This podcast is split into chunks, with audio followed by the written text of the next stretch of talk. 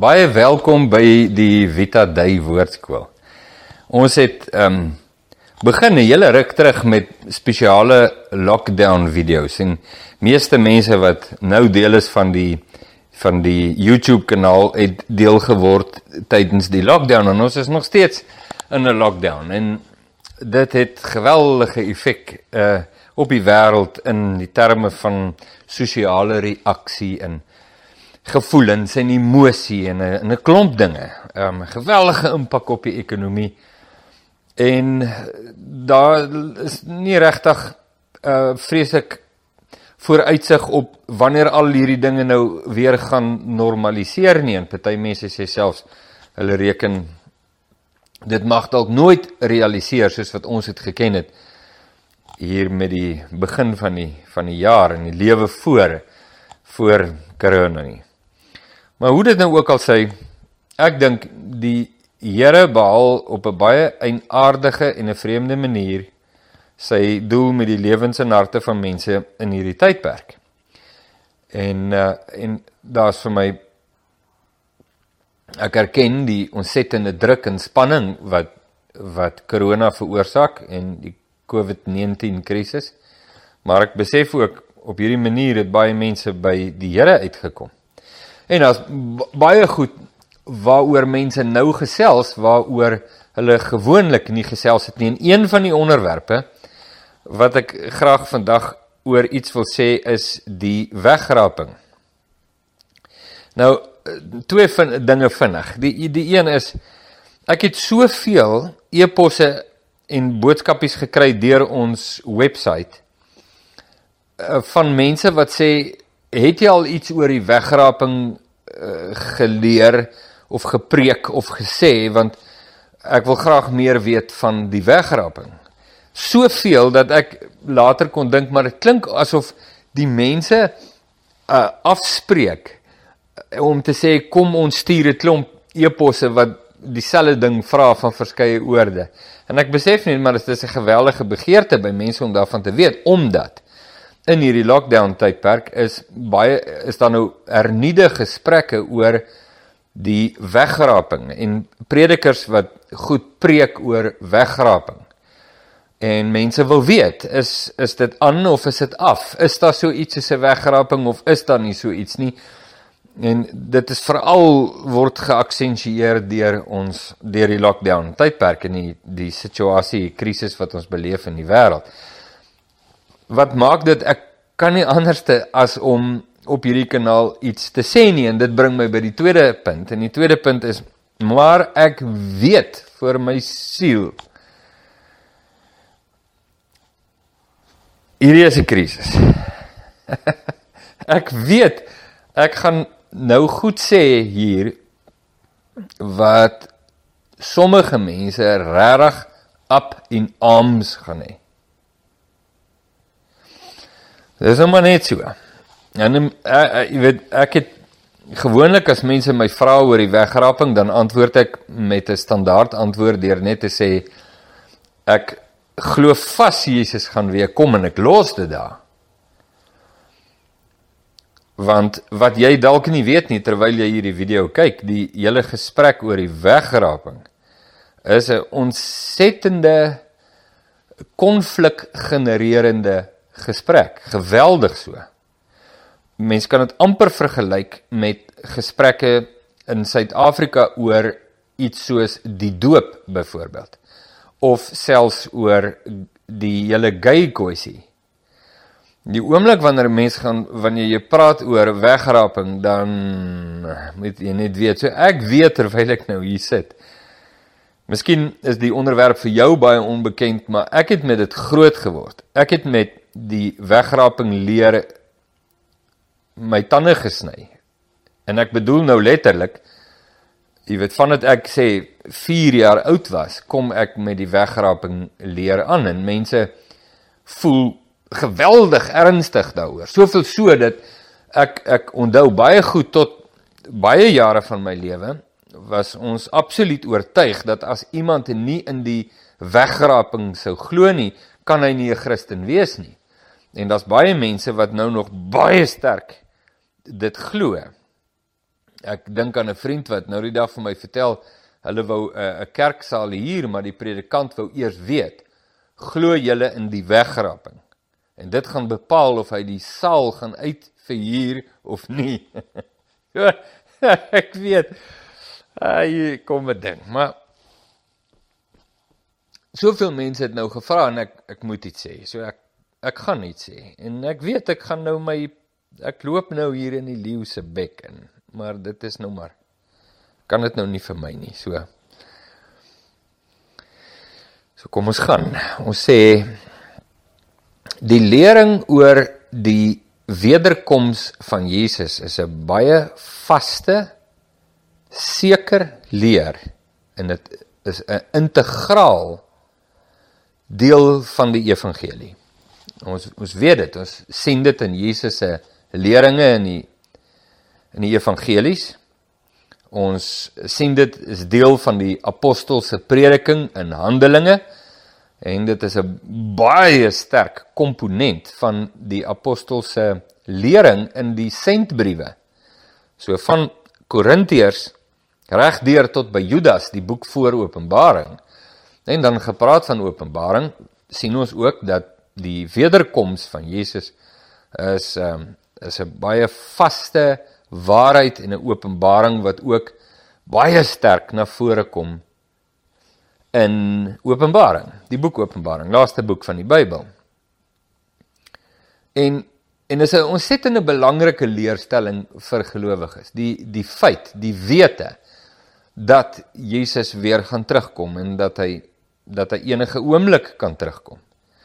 En dit het 'n bepaalde effek op ons geloof en dit het 'n bepaalde effek op ons lewenswyse. En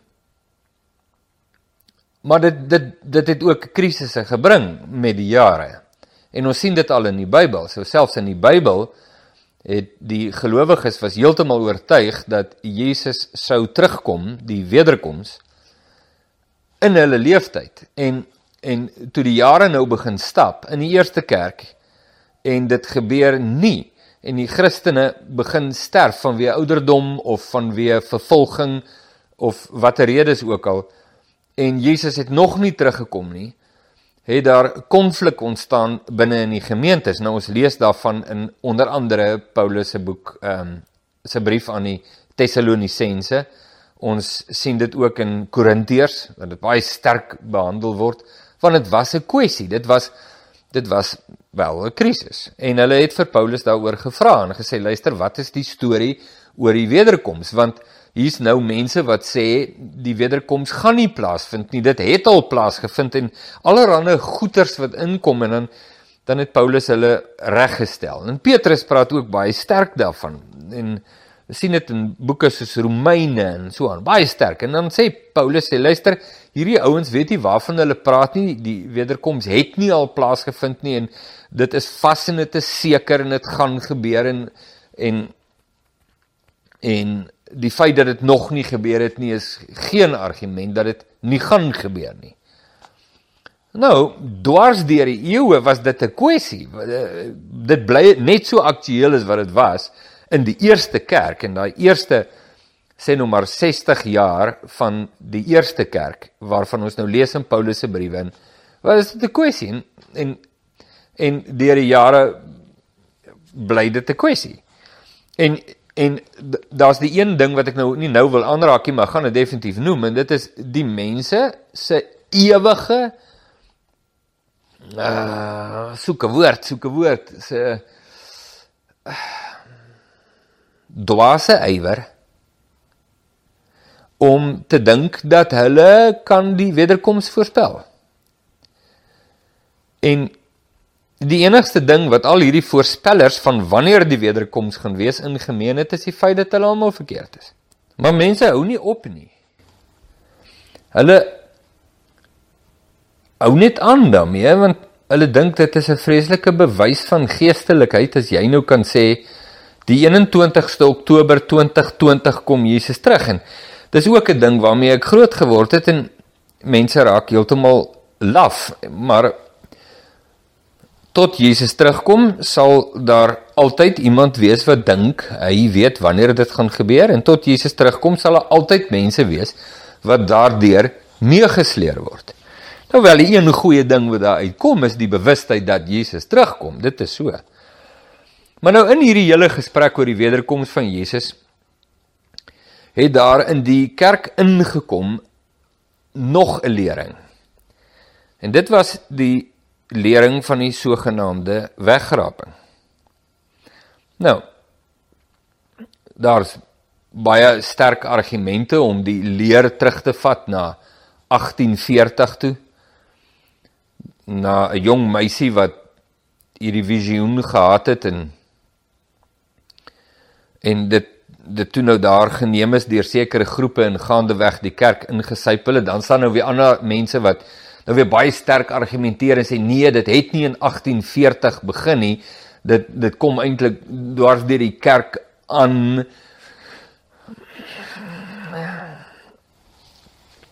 Maar daar's 'n paar probleme daarmee. En ek en ek wil dit vir jou sê en ek is nou ek is wel ek wil nou op 'n manier om verskoning vra as dit jou nou aanstoot gee.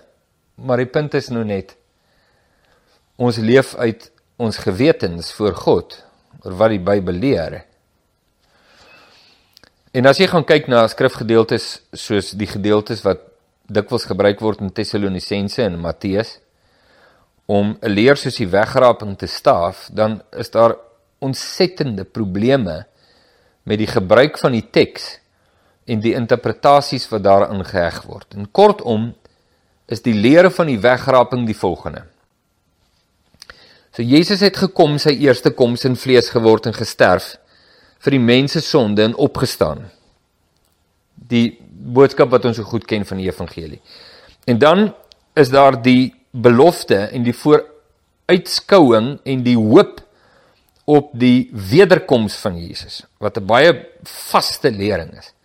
Maar dan kom die leer van die wegraping in om te sê maar God gaan die gelowiges kom haal op 'n stadium gaan hy hulle vat en dan gaan daar 'n verskriklike verdrukking op die aarde plaasvind, maar die gelowiges gaan die verdrukking gespaar wees en dan gaan die wederkoms plaasvind. Nou nou ek wil net vir jou sê wat is wat is die probleme hier? Eerlik. Nadat ek met dit groot geword het en vir baie jare was dit absoluut deel van my verstaan, my wêreldbeskouing van hoe dinge werk. Die eerste probleem is die probleem en is 'n ernstige probleem van interpretasie van skrifte interpreteer en dit sê dan die skrif sê dat dit so is. So die skrifte wat gebruik word wat ek nie eers hier gaan behandel nou nie want ek wil ander goed ook sê. En ons het nie baie tyd nie, maar die skrifte wat gebruik word, daar's ons eerste probleem. So om te sit met iemand en te sê so So jy sê daar gaan so iets wees en jy baseer dit op hierdie en hierdie skrifte. So kom ons gaan kyk of die skrif dit regtig sê en nou ja, dis nou een gesprek. Die die ander een is die hele neiging of 'n uh, um, gevoel by sekere in 'n sekere stroom in die kerk en dit is dat verdrukking oor die oor die wêreld gaan kom ehm um, soos in hulle sê Openbaring sê dit gaan vir 7 jaar wees en daar weer is die interpretasie van die skrif is is 'n geweldige probleem eh, van hoe wat hulle sê en hoekom hulle dit sê en waarop dit gebaseer word maar dat God die gelowiges die verdrukking gaan spaar. Nou ek het kom ek sê vir jou wat is die probleem onder afgesien van die interpretasie van die skrifgedeelte. Daar is is die feit dat dit net mooi die teenoorgestelde lering van die Nuwe Testament is en dit is dat God nie die gelowiges verdrukking spaar nie. Inteendeel dat hy gelowiges waarborg dat hulle verdrukking gaan belewe en dit was 'n absolute integrale deel van Jesus se lering. Absoluut integraal. Dis nie dat Jesus vir die gelowiges gesê het hulle gaan verdruk word nie, maar dat hy hulle gewaarborg het dat hulle verdruk gaan word. En as jy gaan kyk na vandat Jesus opgestaan het tot vandag, hoeveel miljoene, der miljoene mense uh, het gesterwe as gevolg van hulle geloof in Jesus. En dat daar tans 220 miljoen mense is wat in vreesvolle lewens lewe omdat hulle die getuienis vashou dat Jesus die Here is in die wêreld vandag. Dan dan wonder jy maar hoe is dit dat Jesus die gelowiges waarborg van verdrukking. Hoe is dit dat die verdrukking op die gelowiges al so vel en so geweldig was en soveel miljoene mense al dood is en soveel miljoene mense tans in verdrukking lewe en daarmee saam dat Paulus die gelowiges waarborg met die woorde dat almal wat godvrugtig wil lewe sal vervolg word. Hoe is dit dat mense nog steeds dink dat verdrukking die gelowiges nie te beurt val nie. Nou verdiep die storie. Want ek het 'n vermoede dat baie mense die leer van die wegraping vashou uit vrees uit. Ek het ook 'n vermoede dat baie mense aan die leer van die wegraping vashou, soos dit deur sommige verkondig word, ook as gevolg van hulle idee of begrip van welvaartsteologie. En dat God net die beste van ons wil hê en dat hy nie nie sal toelaat dat daar met ons goed gebeur wat nie gaaf in, in so is nie en dat hy ons gaan verlos dat daar kom calamity op die aarde maar ons gaan dit nie deel word nie want want God is goed en hy's liefdevol en hy ons is koningskinders en hy wil net die beste en ons gaan ons gaan ontsnap. Nou ek ek ek vind ek ek vind spore van vrees en 'n soort van 'n welvaartsteologie verweef met die hele idee van die wegraping. Maar nou moet jy weet hierdie is 'n diep storie en is 'n emosionele storie en baie mense se hele identiteit as gelowiges word gebaseer op die leer van die wegraping, hulle hele teologie en identiteit in bediening is wegraping So as 'n ouetjie op 'n kamera verskyn soos wat ek nou doen en die goed sê wat ek nou doen, dit word nie as ligte musiek aanvaar nie. Maar wat moet ek wat moet ek nou maak? Moet ek nou net saampraat ek? Wat moet ek sê? So dis nie net die probleem van skrifinterpretasie nie. Dis nie net die probleem van kom ons begin daar van waar die lering vandaan kom nie. Dis nie net die probleem dat dat hierdie 'n gunsteling teologie is vir baie mense op grond van vrees of 'n vorm van welvaartsteologie nie. Dis nie net die probleem dat dit heeltemal teenstrydig is. Die die hele idee van verlossing van verdrukking met dit wat ons in eh, die evangelies lees, die direkte lering van Christus en die van die apostels wat in sy voetspore volg nie. Maar dis ook die die probleem dat binne in die lering van weggeraping is die mense wat die lering aanhang verdeel in 'n hele klomp kampe. Nou mense wat studente is van eskatologie wat die studie van die eindtye is, die teologiese naam daarvoor, weet dat ons praat van 'n premillennial of pre-tribulation rapture, 'n mid-tribulation rapture en 'n post-tribulation rapture. Tussen daai mense is geweldig verdeel. So wat, wat dit behels as ek dit vir jou baie eenvoudig moet verduidelik is daar word geleer dat daar kom 'n vreeslike verdrukking wat in die Bybel voorspel word in Openbaring uh, naamlik 'n 7 jaar verdrukking. Weereens, ek gaan nou nie weer terug daarna nie, maar die hele manier hoe daardie skrif hanteer word is 'n geweldige probleem, maar maar dit nou daar. En en dan is daar die mense wat vasglo dat die kerk gaan wonderbaarlik weggeraap word voor die verdrukking plaasvind. Dan is daar ander mense wat sê nee nee nee nee nee nee nee nee nee nee nee dit gaan nie dit gaan nie plaasvind voor die verdrukking nie. Dit gaan plaasvind 3 en 'n half jaar in die verdrukking, so in die helfte van die verdrukking. Dis die mid-tribulation rapture ouens. En uh, jonge, hulle weet skrifte en hulle uh, klif weet jy, daar daar klaar, daai twee sit al klaar nie om dieselfde vir nie. En hulle is hier die enigste ding wat hulle in gemeen het is hulle glo in 'n wegrapping. Maar uh, hulle het nou weer probleme wanneer dit gebeur. Dan kry jy nou weer die die ergste van die 3 is die ouens wat glo nee nee nee, daar kom, daar kom, die wederkoms is daar, maar daar's 'n wegraping, maar dit gaan eers gebeur na die verdrukking. Hulle is die post-tribulation rapture ouens. So jy die pre-tribulation rapture, mid-tribulation, post en dan dink jy, wat gaan aan? Wat gaan aan? En en hulle is en hulle is hulle kan vreeslik emosioneel oor hulle goed wees en jy en jy dink en almal van hulle maak op die skrif staat. En ek sê maar ek lees dieselfde skrif wat julle lees. Ek lees ek lees Tessalonisense en ek ek lees Matteus 24 en 25 die profetiese rede en en ek lees nie wat julle lees nie. Ek kan nie as ek klaar gelees het en jou storie gehoor het, kan ek sê ja eerlik, ek sien dit, ek verstaan dit en want ek moet dit verantwoord, ek vra my vrae aan. Maar maar selfs daardie daardie standpunt of houding word beheen met geweldige vyandigheid. So die pre-tribulation rapture, mid-tribulation rapture en post-tribulation rapture ouens, hulle verenig, uh, vergeet nou eers hulle stryery onder mekaar, want dit is 'n heftige stryery. Glo my, dis heftig. En hulle verenig weer teen ouens soos ek en sal sê ja, maar ons moet stamstand teen hierdie ou wat sê daar is nie 'n rapture nie want hy, krap al ons kardime en dit kan nie wees nie want ek sê wel jy vra my ek antwoord. Kom Jesus weer terug? Ja verseker sien ek uh, enige vorm van wegraping? Nee. Ja maar wat van ja ja. Al die wat vans in ag geneem. Ek sien dit dan. En as jy as jy my as ehm um, uh, wil voel ek is nie 'n Christen nie want ek glo nie daarin nie, dan kan ek dit mos net sowel omswaai vir jou sê, maar dan moet dit waar wees dat as ek nie glo daar is 'n wegrapping, moet ek jou ook wat glo daar is een ook as nie as 'n Christen beheer nie. Wil jy ek moet dit doen? Wil jy ek moet rondgaan en vir mense vertel jy's nie 'n Christen nie want jy jy glo in die wegrapping? Kan jy sien jy sien jy waar sien jy waar bring hierdie gesprek ons? Dan sê ek ja, nee nee nee nee.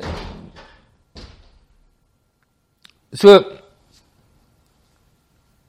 mense wil sin probeer maak van die koronavirus en als en hulle wil sin maak van Openbaring en en hulle kom daarin en ek en ek het geen twyfel dat daar gewellige opregtheid by betrokke. Maar maar jy vra vir my soveel van die lesers, soveel van die kykers van hierdie kanaal sê ehm um, jy weet ek hoor dit, dis wat ek hoor en ek videoetjies word aangestuur en preke wat ek hoor, maar ek sien nie dit in die Bybel nie. Ek wil net vir jou sê wel, ek deel dit nie, ja, ek sien dit ook nie in die Bybel nie.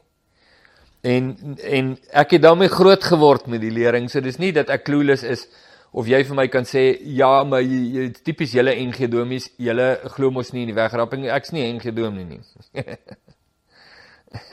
so uh dit dis nie die rede nie. Dis dit is die punt hier en kom Jesus weer terug ja. Wanneer nie ek weet nie. Maar ek kan vir jou iets ek kan vir jou twee goed sê daaroor uh Jesus kom terug as 'n feit in die wêreld. Ehm um, en en die wêreld gaan stop. Die Bybel is daaroor baie duidelik. En of dit gebeur vanmiddag en of dit gebeur oor 100 jaar, ek weet nie, maar ek kan vir jou een ding vertel. Of ek Jesus of Jesus terugkom in die vorm van die absolute wederkoms soos die woord dit verduidelik en of ek vanmiddag my asem uitblaas en voor hom staan, ek gaan voor Jesus staan en en dit mag dalk baie vinniger wees as wat 'n mens dink. En dis die belangrike ding. En ek wil maar net hê jy moet dit hoor. Ek wil net hê jy moet hoor dat hierdie hele saak en dat baie ander sake rondom eskatologie en rondom die studie van die eindtye val in hierdie kategorie van mense wat met groot sekerheid 'n ding verkondig en jy wat voel dalk jy's 'n leek, jy's nie 'n teoloog nie en jy kyk na die Bybel en sien en sê maar ek sien nie dit hier nie dat jy nie altyd verkeerd is nie. En dat daar baie dinge is wat geleer word in in veral eskatologie as absolute sekerhede terwyl dit nie is nie. Kom ons bly soekend voor die Here. En kom ons ondersoek ons harte en kom ons staan vas en ons ondersoek die Bybel en lees dit en het die behoefte in ons harte na die waarheid en sê Here ek het so baie om te leer. Ek het so baie om te leer, maar ek wil dit van U afleer. Leer my asseblief. En in Paulus praat in Efesiërs dat die gemeente, die kerk sal opgroei tot volwassenheid sodat en die woorde wat hy gebruik klink so, sodat julle nie meer heen en weer gedryf sal word deur elke wind van lering nie. Daar's so behoefte in die kerk na vastigheid in waarheid. En dat ons nie deur elke leringkie wat opkom, maak nie saak wie deur wie dit kom of van waar dit kom nie, maak nie saak nie. Dat ons nie heen en weer gedryf word van bakboord na stuurboord nie, maar dat ons vastigheid in ons hart sal kry oor wat die lering van Jesus is en daarin gefestig sal word. En kom ek sê net 'n laaste dingetjie daar en dit is uh, wanneer dit kom o wanneer dit kom by denominasies is al baie goed om te sê. Mens kan positiewe goed sê en negatiewe goed sê. Maar die en die die een negatiewe ding wat ek kan sê is dat daar sekere doktrines eie is aan sekere denominasies en dat daardie denominasies baie gestelde is om hulle denominasionele karakter te behou deur daardie doktrines te vestig in die harte van die predikante wat hulle oplei. En dit kan 'n probleem veroorsaak. Maar Jesus kom weer terug, verseker. En of Jesus terugkom of ek my asem uitblaas, wat ook al eerste is, dat ek gereed moet wees. Dis die belangrike ding om voor God te kan staan, rein en heilig. Kom ek bid saam met jou. Here Jesus, dankie vir die platform wat U my gee om oor hierdie goed te praat en ek besef net sekere uh, onderwerpe is 'n saak van angels uh, of fools rushing where angels fear to tread and En ek ek verstaan die die hele saak waarna ek my inlaat met hierdie onderwerp, maar ek bid Here nie net vir hom of haar of hulle wat na hierdie videoetjie kyk nie, maar vir myself ook en ons almal. Ek hulle het 'n behoefte om vastigheid in ons harte te kry oor dit wat in die Bybel staan. En terselfdertyd ook ons harte voor U rein te hou wanneer ons voel sterk oor een saak en ander gelowige voel sterk oor iets anderste. Geef vir ons die genade om op te groei in volwassenheid en in waarheid in Jesus se naam. Amen.